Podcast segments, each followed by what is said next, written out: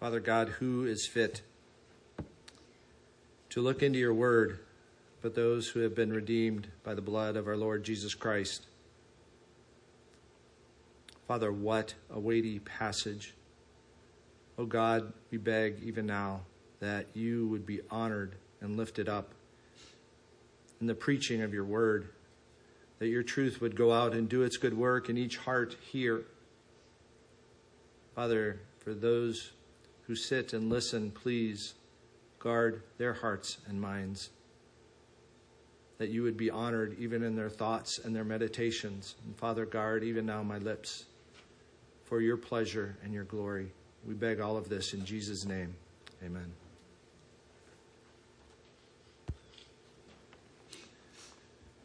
We live in an era where the church seems to be in decline, at least according to all the polls, but still, Jesus has many advocates. Even in the city, there are many who would say that they are followers of Christ, but you would have to ask the question which Christ is it that you follow? Because the Jesus of the Mormons and the Jesus of the Roman Catholics and the Jesus of Islam and the Jesus of the Jehovah's Witnesses, that Jesus, all those Jesuses are not compatible. Even within Protestantism, you're going to find debates on who Jesus is the deity of the Lord Jesus Christ, the efficacy of what he did on the cross and everybody can be wrong, but not everybody can be right. And so it's important that as we open God's Word, we look at what Jesus said about who He is. And that's why during this year, when I've had the opportunity to preach the Word, apart from the series on Jonah in the middle of the summer, we have looked at the I am statements of Jesus Christ. Who is he? Who did he say he is that we might follow him aright, that we might understand who our Lord and Savior is? I am the life, he said. I am the light of the world, he said. I am the door, he said. And I am the good shepherd. All of those are sermons that we walked through earlier in the year. If you want to go online, you can find them there. Today's declaration, I am the bread of life, is about the most vanilla statement you could imagine being made. Now, back in that era, you think bread and it's that flat bread and that's all there is. Today, you can go to the supermarket and bread is like chaos. What kind of bread are you talking about? Do you want gluten free bread? Do you want fat free bread? Do you want white bread? What, what brand of white bread do you like? Are you particular? Do you like wheat? Would you prefer rye? Do you want whole grain? Tortillas, pitas, lefses, lavash. Yeah. But 2,000 years ago, there was just bread. And so it was pretty simple.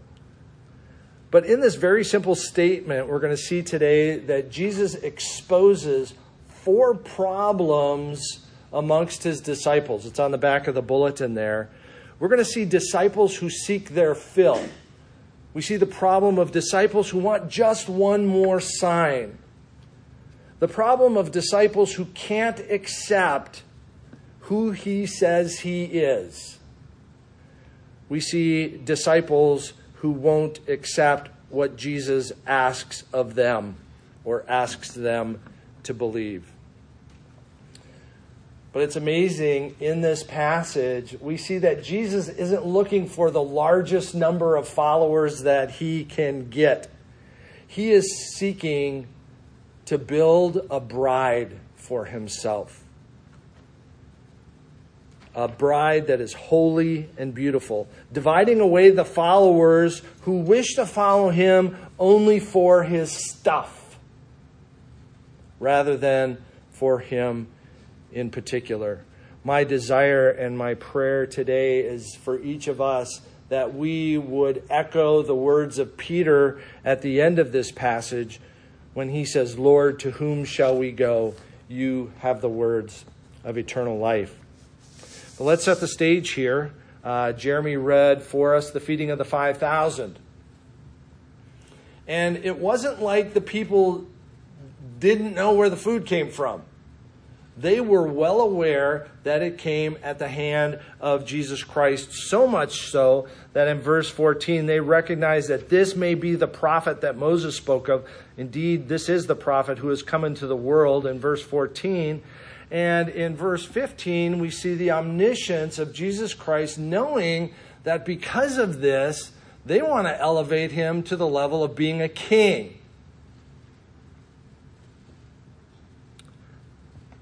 Right in front of them, they had somebody who essentially was a celebrity, somebody that they would elevate to rock star status.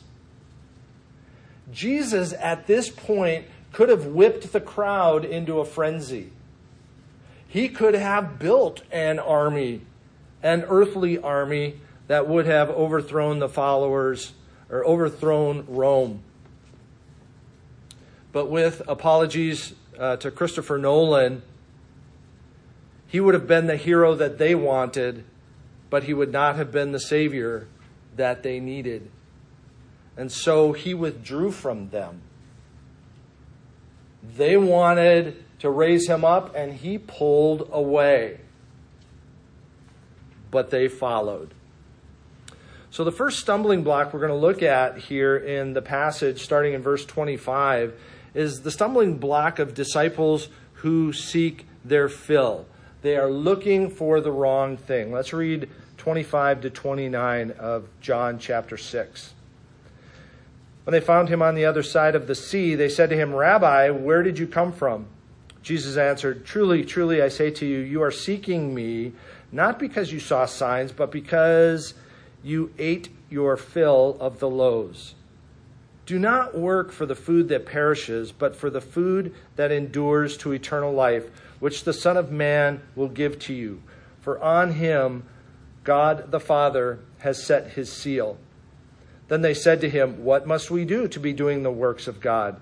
Jesus answered them, This is the work of God, that you believe in him whom he has sent. So they come back across the sea. They find him in Capernaum there, and they were like, Where'd you go? And Jesus, Jesus, knowing their hearts, you can imagine our Savior standing there with a broken heart, going, I mean, you saw what I did, and you just want more food. You know, you, you want me to be a king. You, you want some earthly uh, make Israel great again thing happening here. You want me to keep providing you uh, great meals. He knew in his omniscience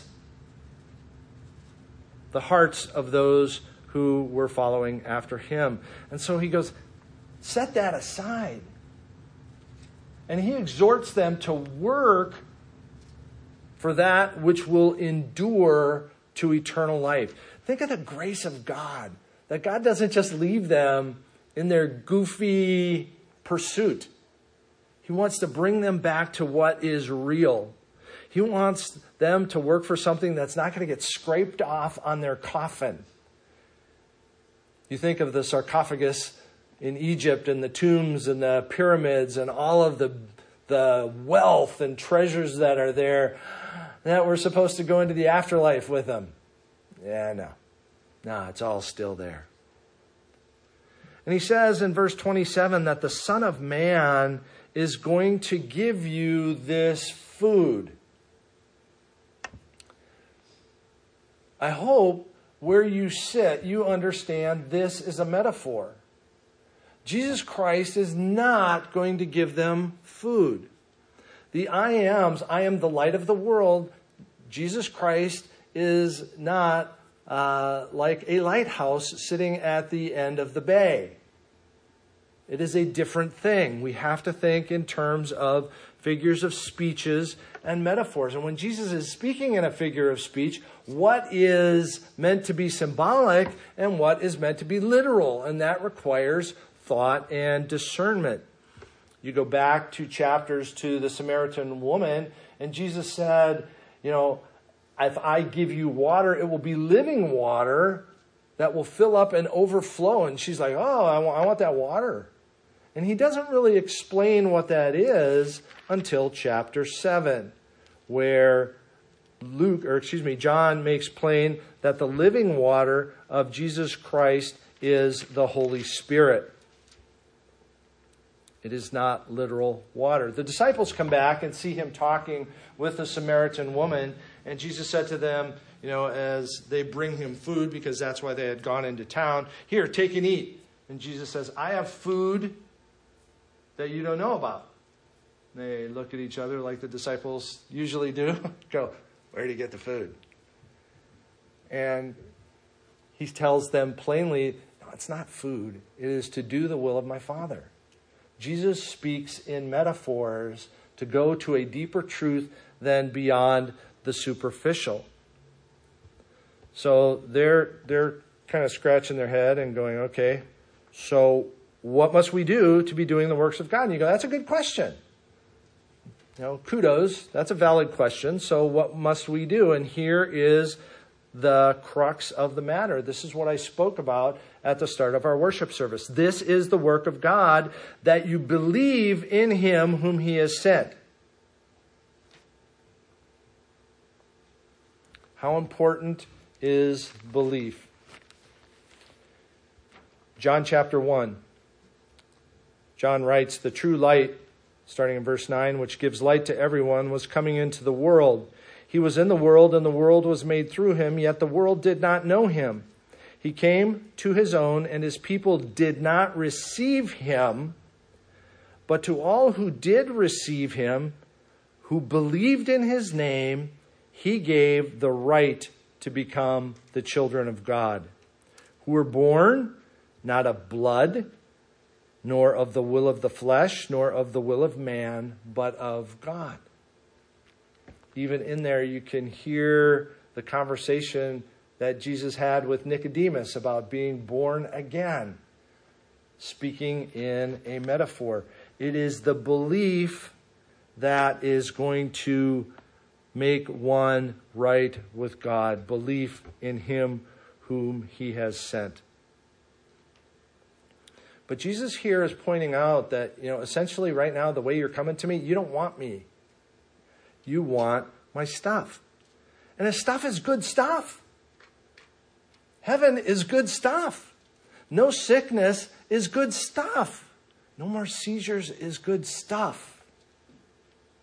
No cancer is good stuff. Beauty and delight in the heavens. But do I follow Jesus because I want the stuff? To make my family better so that my work hardships will vanish. Oh, to just know food and drink and pleasure. To numb the pain of this life. Again, they're not bad things, but they are secondary things. They are peripheral things. And Jesus knew why they were following after him. And, Saint, he knows today why we follow after him. Do we follow after him for him, or do we follow after him for his stuff? The second big hangup came oddly as they now ask for signs. They want, they want just one more sign. Let's read together verses 30 through 40. So they said to him, Then what sign do you do that we may see and believe you? What work do you perform? Our fathers ate manna in the wilderness. As it is written, He gave them bread from heaven to eat. Jesus then said to them, Truly, truly, I say to you, it was not Moses who gave you the bread from heaven, but my Father gives you the true bread from heaven. For the bread of God is He who comes down from heaven and gives life to the world. They said to him, Sir, give us this bread always. Jesus said to them, I am the bread of life. Whoever comes to me shall not hunger, and whoever believes in me shall never thirst. But I said to you that you have seen me and yet do not believe. All that the Father gives me will come to me, and whoever comes to me I will never cast out. For I have come down from heaven not to do my own will, but the will of him who sent me. And this is the will of him who sent me, that I should lose nothing of all that he has given me, but raise it up on the last day. For this is the will of my Father, that everyone who looks on the Son and believes in him should have eternal life, and I will raise him up on the last day. What sign do you do? you know, who are these people? These people just saw him feed a city about the size of Burkburnett with five loaves and two fish. They knew he did that. They wanted to make him king. And they go, What sign do you do? Nah. What sign do we still seek from Christ before we will believe? And I don't, I don't mean just believe in your head, I mean believe to obedience. Do I really believe he is who he says he is? Is he really sovereign Lord? Will I follow after him in full throated obedience? What sign do you need? The rich man who had died in Luke 16 asked that Lazarus go back to his family and warn them about the judgment to come. And Abraham fires back if they won't believe Moses and the prophets, it's kind of ironic. Abraham was long before Moses and the prophets, but Mo- Abraham knows full well of Moses and the prophets now. He fires back if they won't believe Moses and the prophets, they won't believe a man rising from the dead. Luke 16 29. Jesus has given them sign after sign. Even as he goes from this place, he's going to continue to do signs that prove he is the Messiah. The ultimate sign is his resurrection and coming back to life. What more do you need to know that Jesus is who he said he is? Well, they go back to bread. They're really, they're really hung up on bread. And so you go, you know, where's their heart? Well, there's that manna thing. Well, they had manna. We want something like that. God, what issue do we keep coming back to in our own life? What is my hang up that holds me back from full obedience to God? Well, yes, when Israel escaped Egypt by God's hand, God, through Moses, provided bread from heaven. But here Jesus says, the Father now gives you true bread. Before he said, the work of God, the food of God is that you believe in him whom he has sent. Now, the true bread God is giving from heaven. For the bread of God, verse 33, is he who comes down from heaven and gives life to the world. He gives life to the world.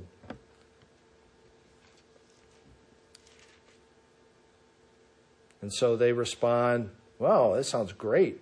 Verse 34 Give us this bread always. And they're thinking, Oh, this is a magical bread that this is this is the true bread. This is oh, this is going to be even better than manna, and it's going to do something. It's going to give me a sparkly feeling, or maybe it will heal all of my woes, uh, give me greater strength. We want this, and Jesus confronts them that He is that bread. I am the bread of life, and we. We don't need bread today, but bread was subsistence for them. Bread was the essence of life. It was you ate bread to live. Without bread, you die. Bread, you live. Without bread, you die. That is the metaphor.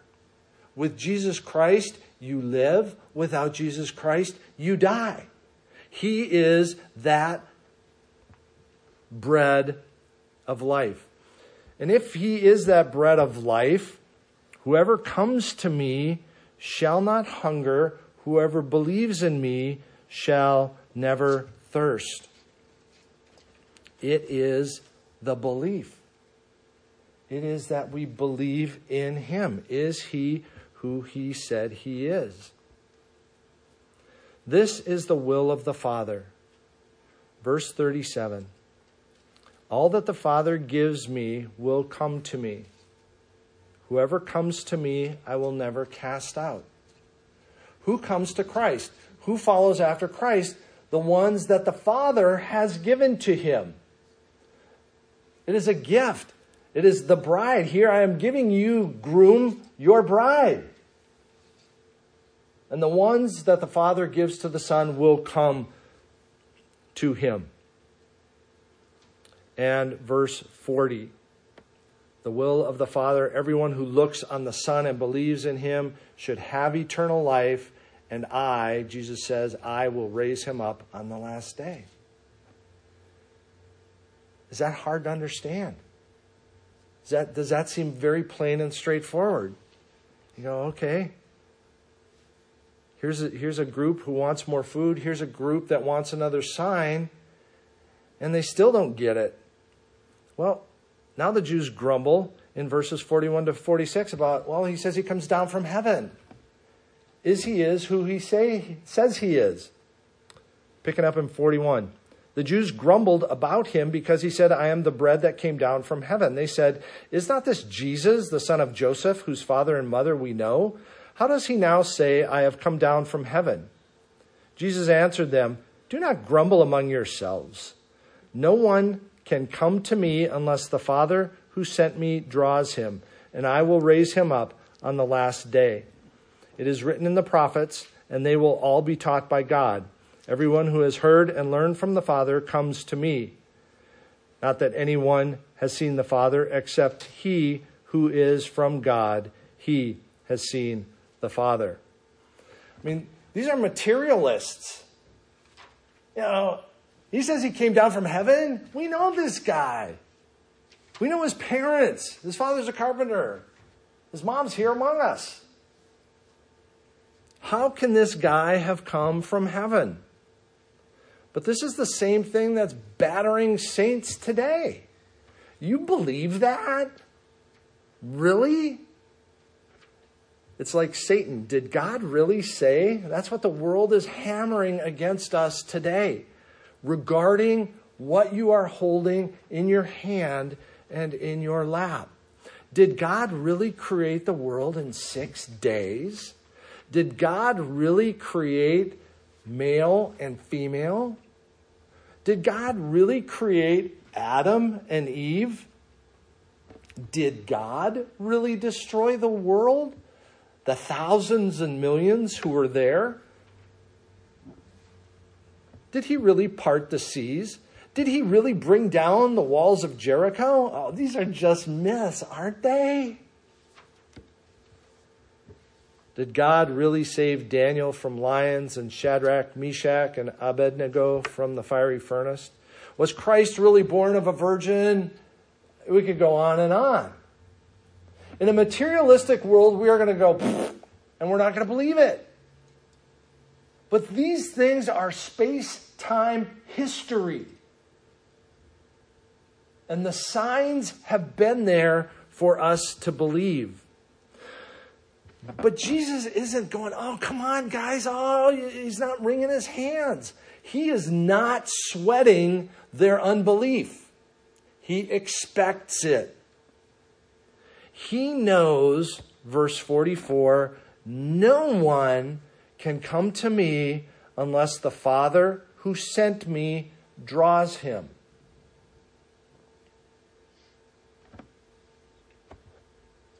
He makes plain that the Old Testament teaches that same point. This isn't something simply that Jeremy is preaching from Ephesians to make us feel uncomfortable and ruffle our feathers. This is the truth of our Lord Jesus Christ. Nobody you can come to God, you're dead in your sins unless the Father draws him. By grace, he must change the heart and draw the man. None merit, deserve, or earn the call of God. And Jesus is laying this truth right before them. And then in verse 47, he reiterates the same thing he has already said to them. Truly, truly, I say to you, whoever believes has eternal life. I am the bread of life. Your fathers ate manna in the wilderness and they died. This is the bread that comes down from heaven, so that one may eat of it and not die. I am the living bread that came down from heaven. If anyone eats of this bread, he will live forever, and the bread that I will give for the life of the world is my flesh. Believe eternal life. Again, he reiterates that he is that bread. He highlights that the manna, manna was great. Manna preserved Israel, but you know what? They died. It was food, it was physical food. Jesus is saying, This bread that comes from heaven, if you eat of it, you will have eternal life. Now, we're going to die. So we have to understand that Jesus Christ is not talking about something physical that he is going to give us that will sustain us physically into eternity. This is a metaphor. Yes, he will change our bodies. Yes, we will have a physical eternity. But death must come first, or Christ must return first. Come to him and believe. To believe is to never hunger and to never thirst. Jesus notes that the bread that he is giving for the world is his flesh. He's saying, the, excuse me, let me rephrase that. The bread that I will give for the life of the world is my flesh. He's not giving his flesh for us to consume it.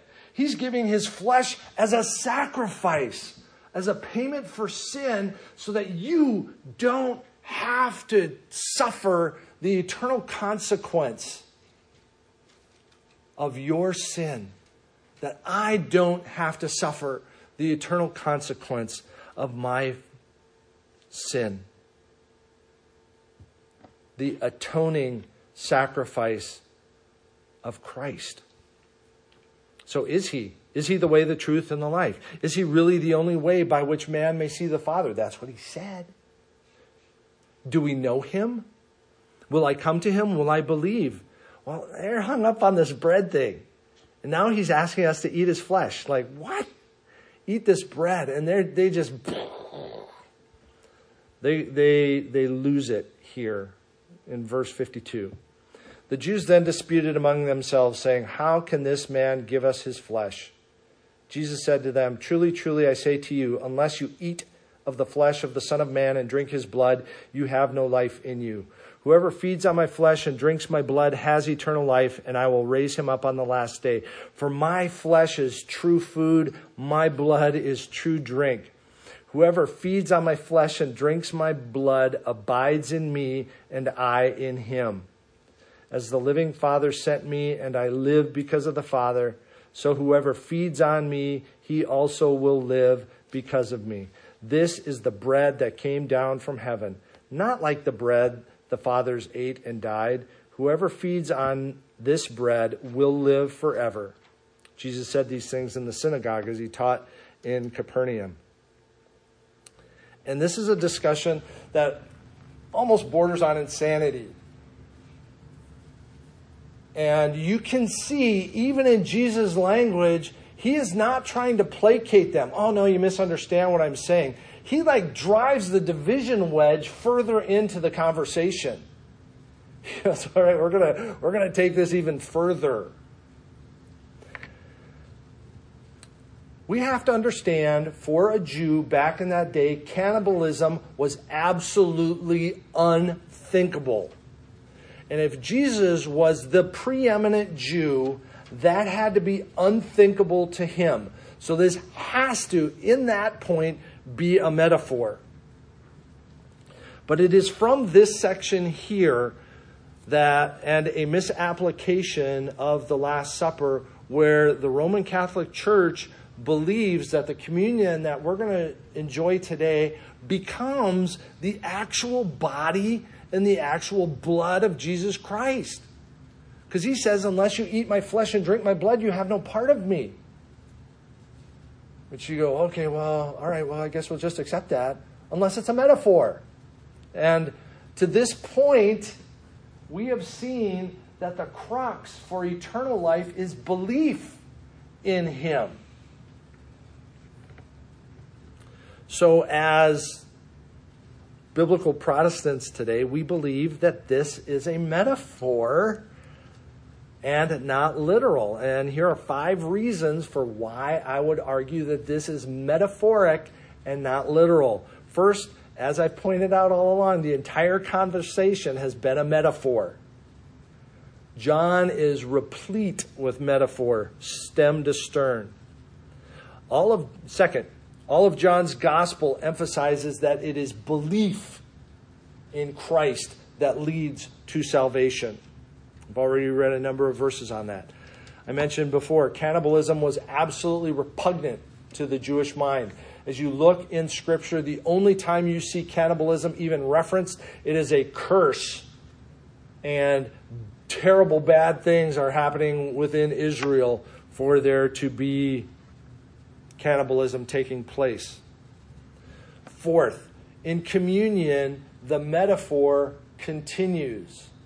Do this in remembrance of me. As we're going to read in second or 1 Corinthians 11, in doing so, we proclaim the death of Jesus Christ until he comes. Why do we proclaim the death? Because that had the atoning power to save us from our sin. The fifth reason is that nowhere else in Scripture is this advocated that it, we feed on the flesh of Jesus Christ and that we drink his blood. And it's ironic to note that in all of the Gospels, there's only one Gospel that does not mention the Last Supper, and it's John's Gospel if it was so important, this whole flesh and blood metaphor that we have actually have to eat the flesh and drink the blood, it would probably be in spades in John's gospel, but it is not there. And they grumbled. Verse 60. When many of his disciples heard it, they said, well, This is a hard saying. Who can listen to it? But Jesus, knowing in himself that his disciples were grumbling about this, said to them, Do you take offense at this? Then what if you were to see the Son of Man ascending where he was before? It is the Spirit who gives life, the flesh is of no help at all. The words that I have spoken to you are spirit and life. But there are some of you here who do not believe. For Jesus knew from the beginning who those were who did not believe and who it was who would betray him. And he said, This is why I told you that no one can come to me unless it is granted him by the Father. After this, many of his disciples turned back and no longer walked with him. Jesus knew, again, his omniscience comes out there in verse 61. He knew in himself that they were grumbling. And in his grace, he appeals to them one more time. It's not the flesh. It's the Spirit. My word is what brings life. But he knew that they did not believe. And I've, I've kind of avoided saying this point, but let me emphasize, emphasize it now. This is not Pharisees. These are not just random souls. How are they referred to here? They're referred to, they're referred to as his disciples. These were people who were following after him. These were people who were sitting and listening to him. They were among us, but they went out from us because they were not of us, is what John says. And so, Saint, as Jesus Christ gives this word to his disciples then, he gives it to us now.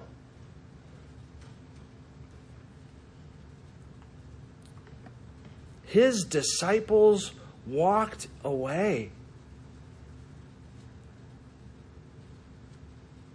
This is a hard saying. So Jesus turns, and behind him, there's 12 dudes who are just sitting there with their eyes wide their mouths shut. And he turns to them in verse 67. Do you guys want to go away as well? And Peter,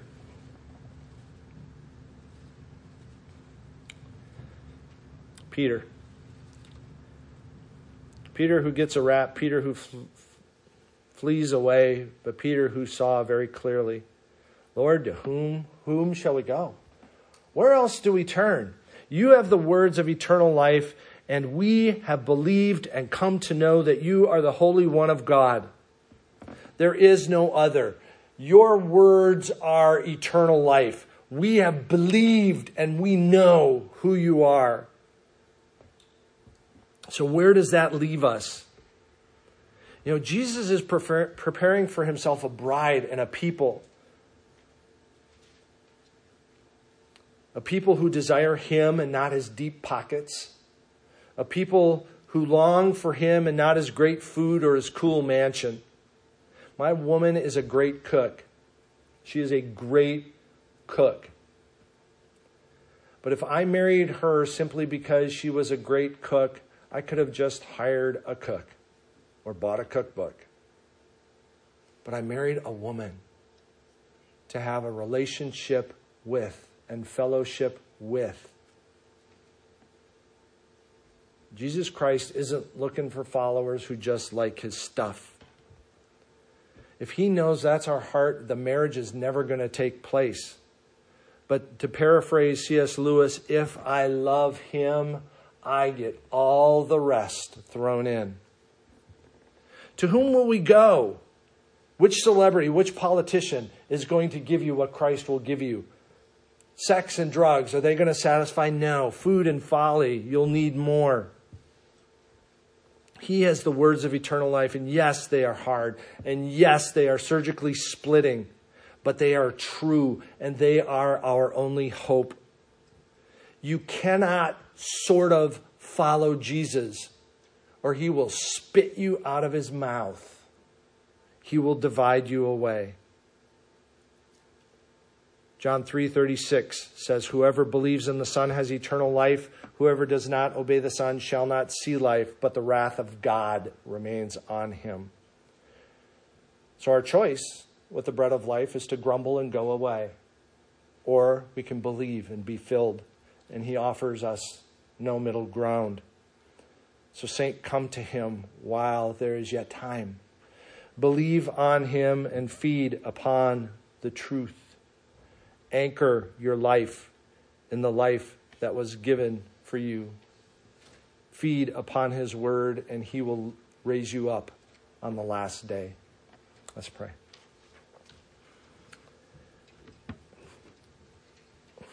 God, I pray that these words would be true in my own heart in my own mind, and that they would be true of everyone here. Lord, to whom shall we go? You have the words of eternal life. Father, as we move now even into our time of communion, we pray that you would be honored in how we celebrate communion, that we would remember the extraordinary sacrifice of our Lord and Savior, God the Son, Jesus Christ on the cross.